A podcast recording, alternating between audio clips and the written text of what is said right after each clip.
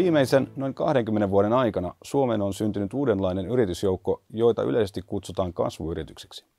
Usein myös termeillä venture business tai startup viitataan kyseisiin yrityksiin. Mutta mikä on niin sanottu kasvuyritys? Tai miten startup ja, ja miten se eroaa kasvavasta lainausmerkeissä tavanomaisesta pk-yrityksestä tai yrittäjyydestä? Tässä työelämän professuuriin liittyvässä luennossa käsittelen kasvuyrityksiä osana kasvavaa markkinamurrosta Suomessa ja etenkin globaalin kilpailun asettamia vaateita innovatiivisten ja skaalautuvin pk-yritysten rahoitukselle. Aloitetaan kuitenkin siitä, että mikä erottaa startup-yrityksen niin sanotusta tavanomaisesta pk-yrityksestä. Ensinnäkin, kasvuyritys eroaa osaltaan yrittäjyydestä tai pk-yrityksestä siinä, että yrityksen perustamisen motiivina on lähtökohtaisesti itse yrityksen kasvattaminen eikä ensisijaisesti henkilökohtainen työllistyminen. Missä yleisesti tavanomaisen yrittäjän motiivi liiketoiminnan perustamiselle on itsensä työllistäminen sekä mahdollisesti orgaanisen kasvun myötä myös muiden työntekijöiden palkkaaminen taloudellisten kannattavuuden tukemana. Kasvuyrityksessä yrittäjän motiivi perustuu lähtökohtaisesti liiketoiminnan kasvun saavuttamiseen. Itse asiassa tästä johtuu, että startup-yrittäjät eivät lähtökohtaisesti kutsu itseään yrittäjiksi, vaan perustajiksi, eli founderiksi. Tarkastelun keskiössä on siis yritys eikä yrittäjä, ja perustajat tai perustajat kokevat ensisijaiseksi vastuuksen yrityksen kasvun ja menestymisen eikä oman toimeentulon. Olisi väärin olettaa tai väittää niin, että sanot niin sanotussa tavanomaisessa yrittäjyydessä ei tavoitella kasvua, mutta yleensä kasvu ei ole näissä tapauksissa primäärimotiivi yrittäjyydelle – ja usein kasvu rahoitetaan operatiivisen tuloksen ehdolla. Startup-yritykselle kasvu on elinehto, koska tämä lisää merkittävästi liiketoiminnan riskejä, epäonnistumisestakin on tullut nykyaikana hyväksyttävää. Onkin hyvin tyypillistä, että menestyneiden yritysten perustajat ovat epäonnistuneet useasti ennen onnistumista. Esimerkiksi Rovio teki 51 epäonnistunutta peliä ennen kuin he kehittävät Angry Birdsin. Dropboxin toimitusjohtajan perustajan Drew Houstonin sanoin, Startup-yrittäjyydessä ei kannata välittää epäonnistumisesta, sinun tulee olla oikeassa vain kerran. Toinen tunnusmerkki kasvuyritykselle on innovatiivisuus ja liiketoiminnan skaalautuvuus. Skaalautuvuus voi lähtökohtaisesti joko perustua tuotteeseen tai liiketoimintamalliin. Yleisesti skaalautuvuudella tarkoitetaan äärimmäisessä tapauksessa sitä, että sama tuote tai palvelu on myytävissä usealle asiakkaalle ilman lisätyötä tai kustannusta. Usein tuotepohjaiset innovaatiot rinnastetaan startup-yrityksiin ja niiden edellytyksiin. Kuitenkin itse asiassa viime vuosina arvokkaimmat innovaatiot on rakennettu liiketoimintamalleihin pohjautuvan innovaation päälle. Esimerkkeinä voidaan mainita vaikka Facebook, joka on osaltaan maailman suurin media, mutta joka ei tuota omaa sisältöä. Samalla tavalla Uber ja Lyft ovat kaksi maailman suurinta taksiyritystä, jotka ei omista yhtään autoa. Alibaba, Amazon ovat maailman suurimpia vähittäiskauppoja, jotka eivät omista omaa inventaariota. Ja Airbnb esimerkkinä on maailman suurin majoitustoimintaa keskittynyt yritys, joka ei omista yhtään kiinteistöä. Kaikki ylimainitut yritykset ovat yksinkertaisesti vain nykyaikaistaneet olemassa olevia, mutta tehottomia ja ei skaalautuvia toimialoja. Kuten mainittu, kasvuyritysten pääasiallinen tavoite on kasvun saavuttaminen. Mutta mitä on oikeasti kasvu? Yleisesti liiketoimissa kasvun mittarina käytetään liikevaihdon tai käyttökatteen kehitystä, mutta startup-yritysten operatiivinen kasvu voi esimerkiksi liittyä yksinkertaisesti käyttäjäkunnan kasvattamiseen. Esimerkiksi monet alustaratkaisut ja sosiaalisen median palvelut, kuten yllä mainitut Facebook, Airbnb ja Uber, keskittyvät perustamisvaiheessaan ainoastaan ja pelkästään käyttäjämäärien maksimointiin. Liiketoimintamallin monetisointi, eli liikevaihdon synnyttäminen, nähdään usein tuotoksena, joka voidaan myöhemmässä vaiheessa – rakentaa laajan käyttäjäkunnan päälle. Itse asiassa piilaaksossa onkin viime, vuosina syntynyt uusi käsite blitzscaling, eli salamaskaalaus näin vapaasti suomennettuna, joka periaatteena on, että kasvuyritysten tulisi saavuttaa alkuaikana maksimaalinen kasvu uhraamalla lähes kaikki muut liiketoimintaan yleisesti liitetyt asiat, kuten esimerkiksi tehokkuus ja kannattavuus. Ajatuksena on, että kasvuyritysten tulisi priorisoida asiakaskunnan maksimointia saavuttaakseen globaalin markkinajohtajuuden ennen kuin yritysten tulisi keskittyä asiakkuuksien monetisointiin ja toiminnan tehokkuuteen.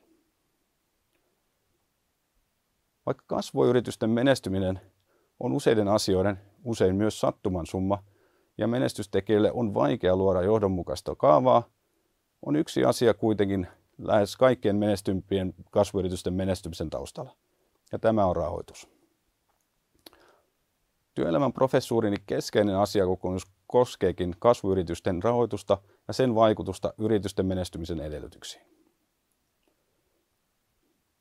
Kasvuyrityksiin sijoittava niin sanottu venture capital-toimiala, eli pääomasijoittaminen listaamattomiin startup- ja kasvuyrityksiin, syntyi vasta 1970-luvun loppupuolella Piilaksossa. Globaalisti toimialana kasvuyritysten rahoitus on siis edelleen hyvin nuori. Kuitenkin sillä on ollut jo merkittävä vaikutus esimerkiksi teknologiamarkkinoiden murrukselle viimeisten 40 vuoden aikana. Venture Capital-sijoitustoiminnan kasvu Yhdysvalloissa onkin mainittu yhtenä merkittävänä syynä amerikkalaisten teknologiayritysten nopeaan kasvuun 1980- ja 1990-luvulla. Sijoitusten myötä amerikkalaiset teknologiayritykset pystyvät skaalaamaan markkinoitaan huomattavasti nopeammin kuin esimerkiksi heidän eurooppalaiset kilpailijat. Ja näin saavuttaa merkittävän markkinaosuuden eri teknologiatoimialoilla.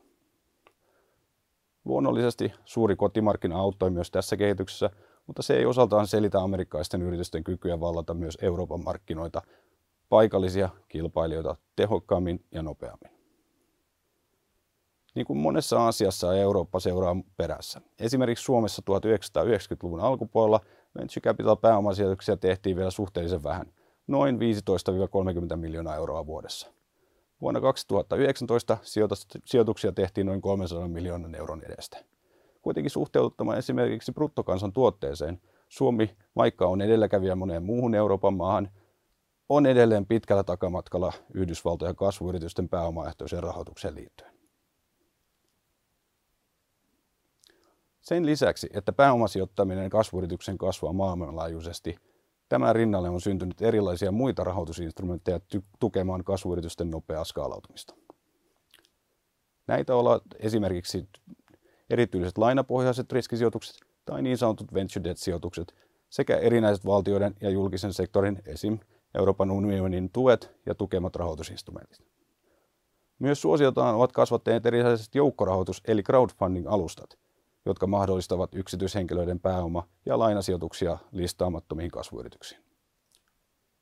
Kyseiset uudet rahoitusmahdollisuudet antavat merkittäviä vaihtoehtoisia mahdollisuuksia kasvuyrityksille rahoittaa tuotekehitystä ja globaalia skaalautumista. On huomioitava, että rahoituksen merkittävästä roolista sekä rahoituskentän viimeaikoisesta monimuotoistumisesta johtuen rahoituksen ymmärtämisestä ja osaamisesta on kasvanut kriittinen osa-alue kaikille startup-perustajille. Kuten Sequoia Capitalin ja osaltaan koko Venture Capital-toiminnan pioneeri Don Valentine on osuvasti todennut, kaikki yritykset, jotka lopettavat toimintansa, lopettavat yhdestä samasta syystä. Heiltä loppuvat rahat. Pääomasijoitustoiminta on tuonut mukanaan luonnollisesti keskustelun yrityksen arvostuksista eli valuaatioista. Missä lähtökohtaisesti listattujen yritysten arvostukset ovat suoraan verrannollisia odotuksiin yrityksen tuloksen tekopotentiaalista, listaamattomissa kasvuyrityksissä yrityksen arvo eli valuaatio perustuu lähinnä sijoittajan näkemykseen innovaatioiden tulevaisuuden potentiaalista.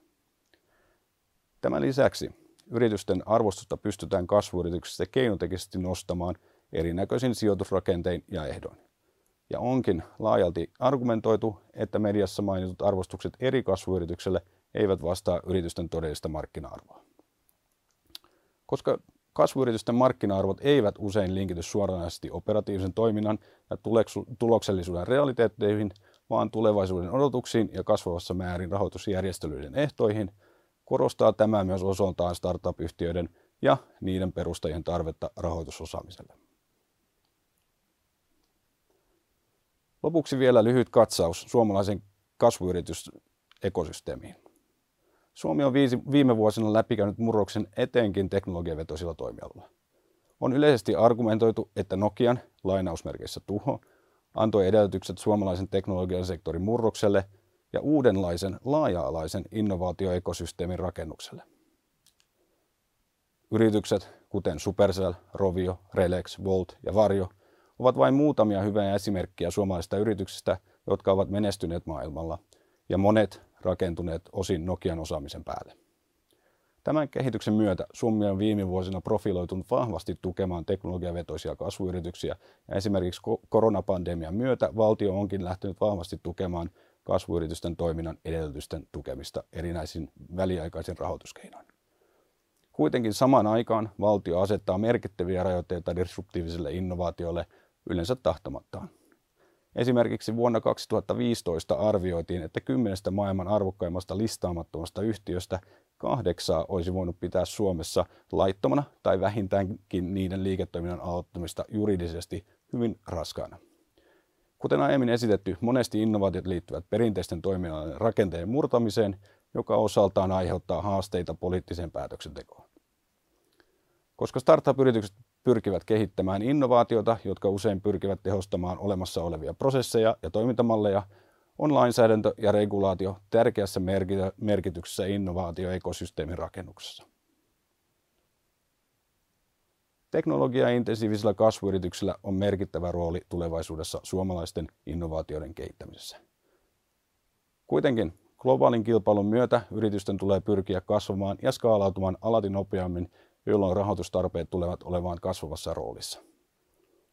Time to market on kaikki kaikessa, etenkin kun digitaalisessa yhteiskunnassa liiketoimintamallien kopioitavuus on yhä helpompaa.